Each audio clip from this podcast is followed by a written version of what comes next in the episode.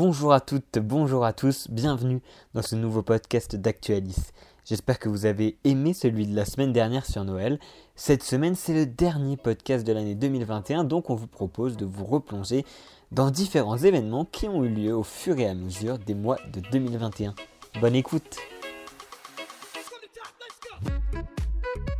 En février 2021, le juge administratif condamnait l'État dans ce qu'on a appelé l'affaire du siècle. Mais tout d'abord, recontextualisons ce qu'est l'affaire du siècle.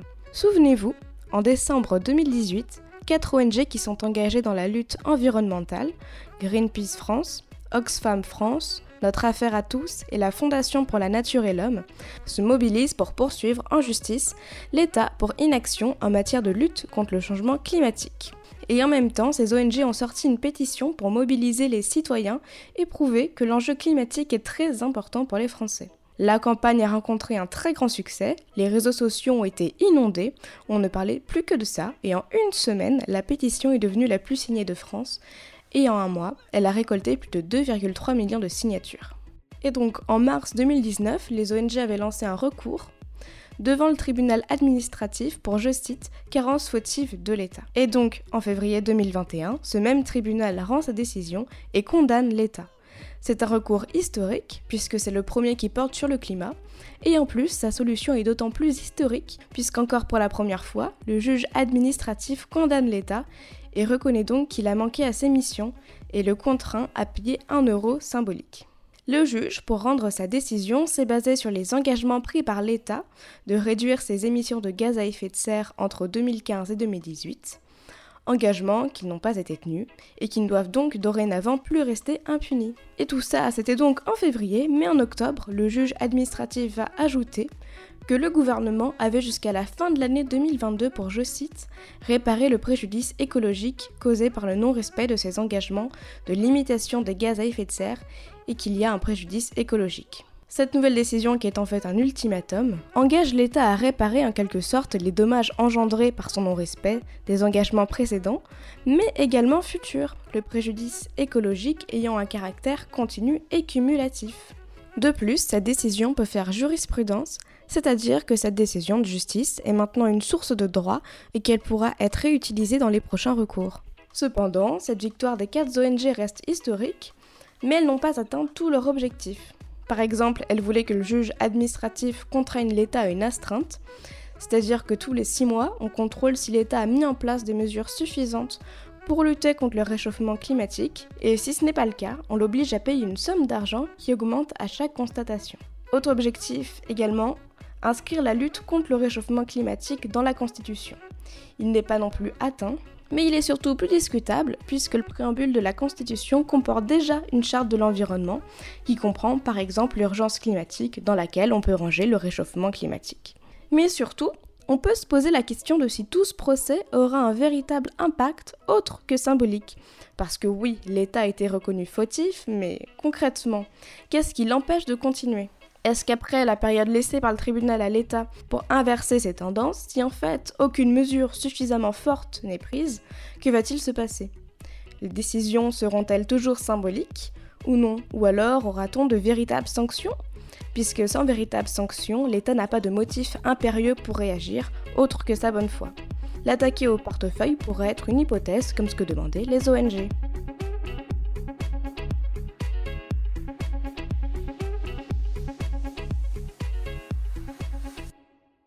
Il s'en est passé des choses en 2021. L'une des actus qui m'a personnellement marqué s'est déroulée en mars.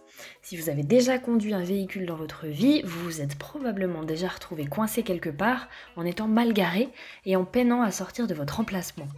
C'est exactement ce qui est arrivé au navire Ever Given le 23 mars dernier au beau milieu du canal de Suez. Ce porte-conteneur de 400 mètres de large et d'une capacité de transport de 200 000 tonnes de marchandises s'est vu immobilisé pendant 100 jours. Le bateau est parti du port de Yantian, situé en Chine. Il voulait se rendre à Rotterdam, aux Pays-Bas. Il s'est subitement retrouvé bloqué en diagonale en plein canal, route maritime très importante pour le commerce, notamment entre l'Europe et l'Asie, obstruant le passage et créant immédiatement un embouteillage de 422 navires. L'Ever Given est resté bloqué 6 jours à cet endroit. D'après Allianz, les pertes pour le commerce maritime mondial sont colossales. Il est question de 6 à 10 milliards de pertes par jour. Mais alors, comment ce navire s'est-il retrouvé ici et pourquoi a-t-il dévié? Officiellement, ce sont de forts vents qui ont fait dévier le navire et qui l'auraient projeté contre la rive du canal. Le porte-conteneur transportait des marchandises empilées extrêmement haut, qui auraient agi comme une voile emportant le navire. Néanmoins, selon Rose George, journaliste et spécialiste en transport maritime, plus de deux tiers des accidents marins actuels sont causés par une erreur humaine. Il a fallu retirer 30 000 mètres cubes de sable en creusant et faire appel à 13 remorqueurs pour remettre le navire à flot. Le problème dans ce genre de situation, c'est que cela impacte les prix. Par exemple, d'un jour à l'autre, le prix du pétrole a augmenté de 6%. Évidemment, cela n'a rien arrangé à la difficulté de transport des marchandises en période de Covid. Il faut dire d'ailleurs que le bateau n'en est pas à son premier incident. Il était déjà entré en collision avec un ferry près du port d'Hambourg en Allemagne en février 2019. À la suite de l'obstruction du canal de Suez, l'Égypte a immobilisé l'Ever Given pendant 100 jours dans un lac appartenant au canal. Un accord d'indemnisation entre le pays et le propriétaire du navire permet au bateau de lever l'ancre et de continuer sa traversée.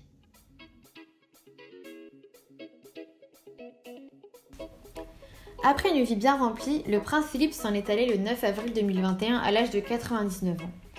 Je vais vous faire un retour sur son rôle au sein de la famille royale britannique et les engagements qu'il a menés tout au long de sa vie. Le duc d'Édimbourg est né le 10 juin 1921 en Grèce. Jusqu'à son mariage avec la reine Elisabeth II, le 20 novembre 1947, il était le prince du Danemark et de la Grèce. Par amour pour Elisabeth, il renonce à ses titres et se convertit à l'anglicanisme. Il devient britannique et adopte le nom de famille de ses grands-parents maternels, Mountbatten. Lorsqu'Elisabeth devient la reine d'Angleterre le 6 février 1952, Philippe Mountbatten devient lui le prince du Royaume-Uni. À partir de ce moment, le prince Philippe participe à de nombreux événements seul ou avec son épouse. Au total, c'est plus de 22 000 engagements au service de la reine auxquels il a assisté.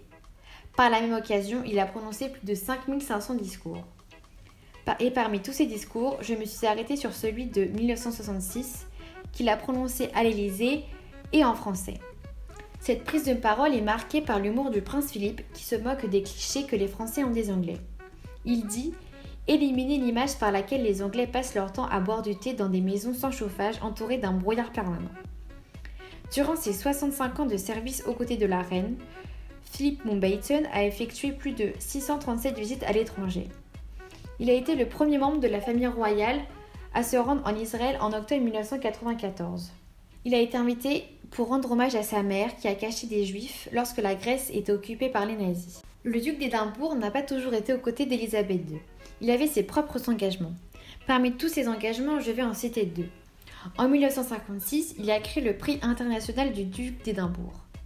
Ce prix récompense des jeunes entre 14 et 25 ans qui réalisent des activités parmi quatre disciplines volontariat, habilité physique et expédition. Ce prix existe toujours et il a permis de récompenser des millions de jeunes. Aussi, le prince était un fervent défenseur de l'environnement. En 1961, il est devenu le premier président de la branche britannique du Fonds mondial de l'environnement. Il y est resté jusqu'en 1982. Puis en 1981, il est devenu le président de la WWF, la World Wide Fund International, et est resté à ce poste pendant 35 ans. C'est notamment grâce à lui que la Loire est restée le dernier fleuve sauvage d'Europe. Pour lui rendre hommage, Paven Surger, président de la WWF International, a déclaré que le duc d'Édimbourg a été un leader déterminé de la cause environnementale et un ambassadeur passionné des questions de conservation dans le monde entier pendant des décennies. Vous l'avez bien compris, tout au long de sa vie, le prince Philippe a mené de nombreuses actions, tout en restant aux côtés de sa femme pour le meilleur comme pour le pire. Il a été un pilier pour la reine durant leurs 73 ans de mariage.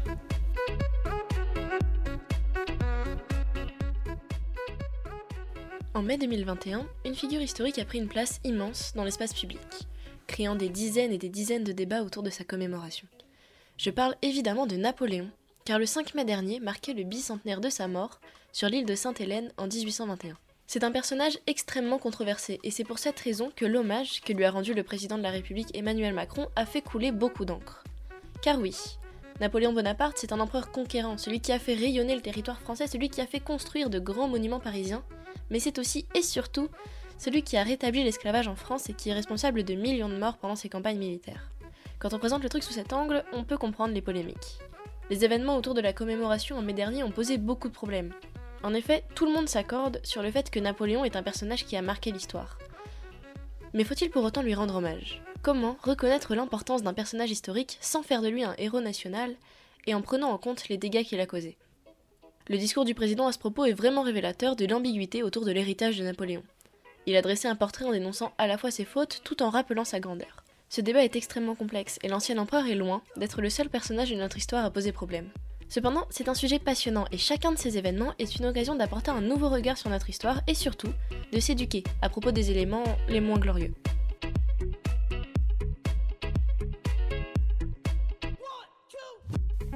Il aura fallu deux ans pour que finalement, le 29 juin 2021, soit adoptée la loi bioéthique.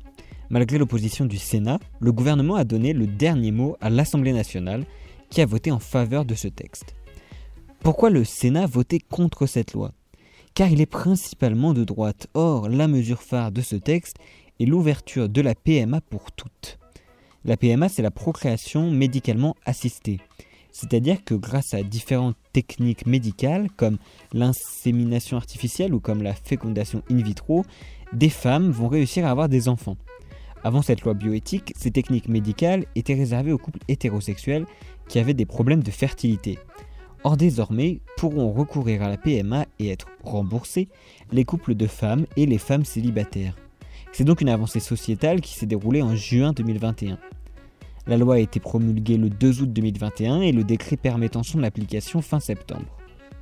Cependant, cette mesure prend du temps à s'appliquer, en partie due aux pénuries qu'on observe dans les banques de sperme malgré les appels aux dons de spermatozoïdes et d'ovocytes lancé après la, promulgation de cette loi. En effet, certains deviennent plus réticents à donner car la PMA pour toutes n'est pas la seule mesure de la loi bioéthique. Il y a aussi la fin de l'anonymat des donneurs de gamètes. Les enfants nés de dons pourront avoir accès à quelques informations non identifiantes de leurs donneurs. On retrouve aussi dans le texte l'autoconservation des gamètes permettant de congeler ces ovocytes ou ces spermatozoïdes sans raison médicale à donner mais aussi une simplification de la reconnaissance de filiation pour les couples de femmes qui ont utilisé la PM.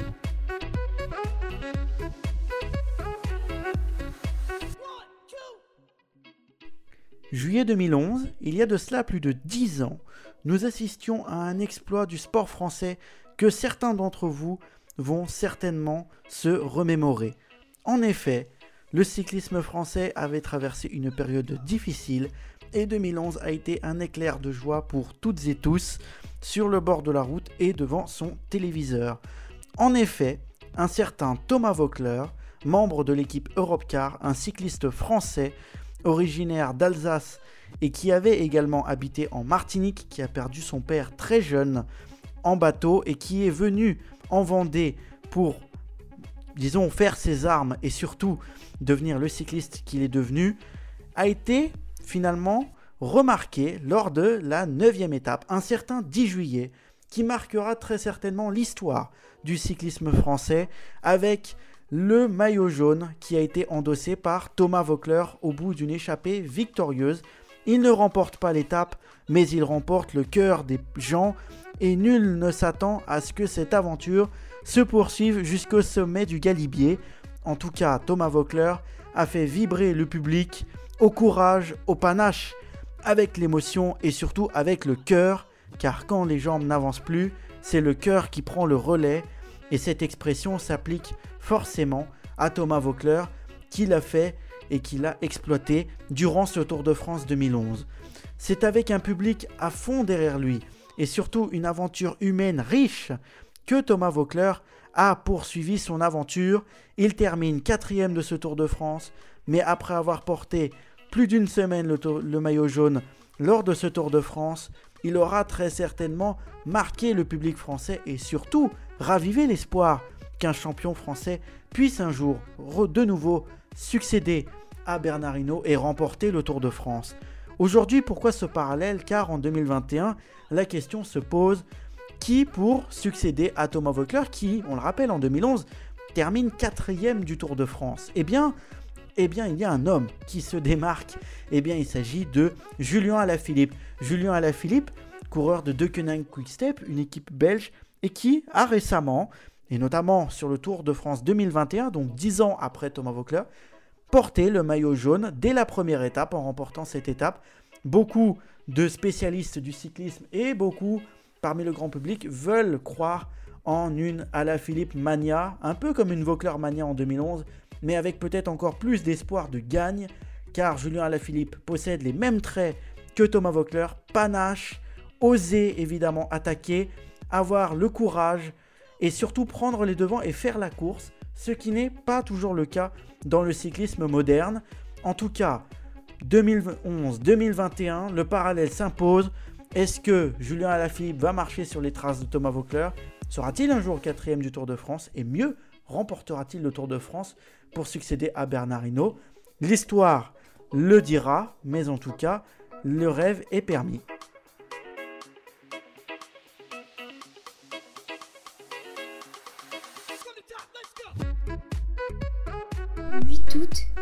2021, le National Ignition Facility en Californie a atteint un record de fusion avec une énergie dégagée de 1,35 MJ, soit 70% de l'énergie dépensée pour la produire. C'est 8 fois plus que le précédent record. Et vous savez sans doute ce qu'est la fission nucléaire, c'est le fait de casser un noyau d'uranium pour créer deux noyaux plus légers et de l'énergie. Mais est-ce que vous savez ce qu'est la fusion nucléaire? Au départ, ce sont des réactions chimiques qui se déroulent au cœur d'une étoile, et lors de la fusion, on rapproche deux atomes d'hydrogène à des températures de plusieurs millions de degrés. Et lorsque ces noyaux légers fusionnent, le nouveau noyau éjecte un atome d'hélium et un neutron avec de l'énergie. Des recherches sont alors en cours depuis les années 50 pour concevoir un réacteur capable de produire du courant électrique. Bref, pour en revenir à ce record, on peut dire que c'est un bond en avant pour le secteur, car ce niveau d'énergie s'approche du seuil d'ignition, et avec ce seuil dépassé, la quantité d'énergie sera supérieure à celle nécessaire pour faire de la fusion. Un gain d'énergie, quoi. Il existe deux manières de faire de la fusion actuellement. Soit en utilisant un confinement magnétique avec de la matière qui chauffe dans une structure en forme de donut, soit avec un laser en focalisant un grand nombre de rayons sur une cible. Le plus beau dans tout ça, c'est que ça ne dégagerait aucun déchet radioactif, ni de gaz à effet de serre, et quant à sa production, idem. C'est donc tout bénef l'environnement. Bon, après, il faudrait attendre quelques décennies avant de pouvoir la produire en centrale, car la créer en labo, c'est déjà assez difficile.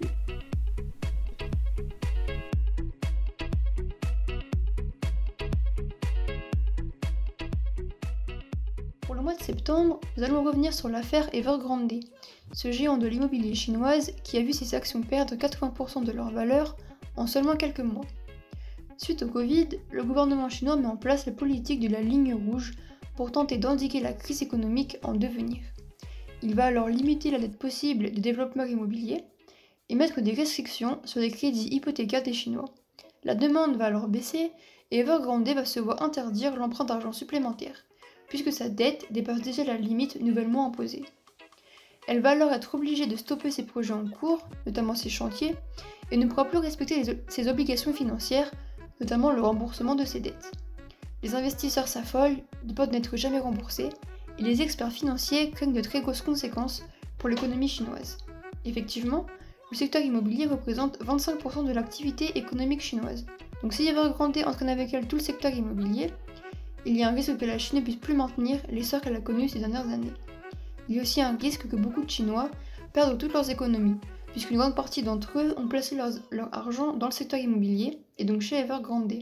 C'est pour cette raison que depuis septembre, beaucoup de manifestations ont été organisées devant les bureaux d'Evergrande pour réclamer le remboursement soit de placement, soit de biens immobiliers achetés dont la construction a été stoppée. Même si le gouvernement était au début très réticent avec Evergrande, la crainte d'une crise économique et les mouvements sociaux qui commençaient l'ont obligé à prendre quelques mesures. Il a d'abord baissé la limitation de la dette des développements immobiliers, puis créé début décembre un comité de gestion des risques, composé de responsables d'entreprises publiques et indirectement liés à l'État. Une avancée qui fait espérer beaucoup de Chinois et d'experts, même si Pékin ne semble pas vouloir aider financièrement Evergrande de peur d'envoyer un message de surprotection aux autres entreprises privées, ce qui les encouragerait à prendre des risques. L'avenir est donc toujours incertain et l'évolution de l'économie chinoise difficile à prévoir. Affaire à suivre.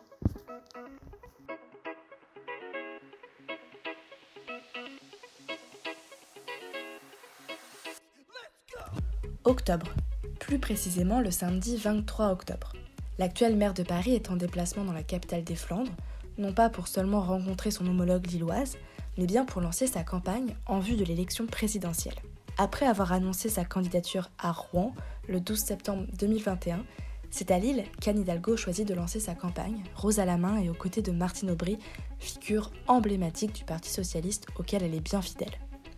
D'ailleurs, cette dernière a déclaré lors de sa rentrée politique qu'Anne Hidalgo représentait pour elle la définition même de faire de la politique.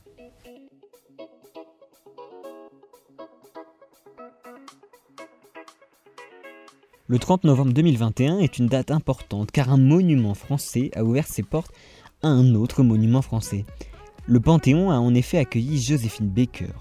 Elle est devenue la sixième femme, mais la première femme noire, à rentrer dans ce qu'on appelle le temple républicain. Ce sont les présidents de la République qui ont la possibilité de faire rentrer des nouvelles personnalités majeures. Emmanuel Macron a donc accepté, après la circulation d'une pétition, de panthéoniser Joséphine Baker. S'il y avait déjà des femmes politiques comme Simone Veil, des scientifiques comme Marie Curie célébrées au Panthéon, faire rentrer Joséphine Baker était à la fois faire rentrer une artiste mondialement reconnue, mais aussi une résistante française.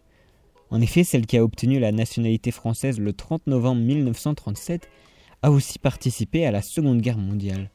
Et pas uniquement en soutenant les soldats grâce à des concerts. Engagée dans l'armée de l'air, elle profitait de ses tournées musicales pour transmettre des rapports cachés dans ses partitions et dans la doublure de ses robes. Celle qui aimait tant son pays et Paris a donc eu droit à une entrée au Panthéon accompagnée par le chant des partisans chanté par le chœur de l'armée française, mais aussi avec ses chansons qui ont résonné place du Panthéon. Si son corps est resté à Monaco, là où elle a fini sa vie, elle est entrée au Panthéon grâce à un cercueil rempli des terres de Monaco, de Saint-Louis aux États-Unis, là où elle est née, de Paris et d'Emiland, là où était son château, où elle a élevé ses douze enfants de toutes les origines qu'elle a adoptés et élevés, sa tribu arc-en-ciel. De plus en plus, aux grands hommes et aux grandes femmes, la patrie reconnaissante.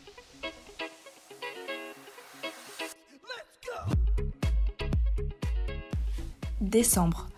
Alors qu'elles étaient de droit non consultables pendant 75 ans, sauf évidemment en obtenant une dérogation spéciale, les archives françaises relatives à la guerre d'Algérie entre le 1er novembre 1954 et le 31 décembre 1966 seront désormais ouvertes avec 15 ans d'avance, annonce Roselyne Bachelot, la ministre actuelle de la Culture, le 10 décembre dernier. Un pas de plus pour le président de la République Emmanuel Macron, dans sa politique de réconciliation mémorielle qu'il a initiée le 13 septembre 2018 lorsqu'il reconnaissait que la disparition du mathématicien et militant communiste Maurice Audin en 1957 à Alger était le fait de l'armée française tout en promettant à sa famille un large accès aux archives. Merci d'avoir écouté ce podcast. Merci à tous les chroniqueurs qui ont participé. J'espère que ça vous a plu et si c'est le cas, bah, c'est comme d'habitude. Hein. N'hésitez pas à le partager sur les différents réseaux sociaux, Facebook, Instagram, Twitter. Merci beaucoup et à bientôt. Salut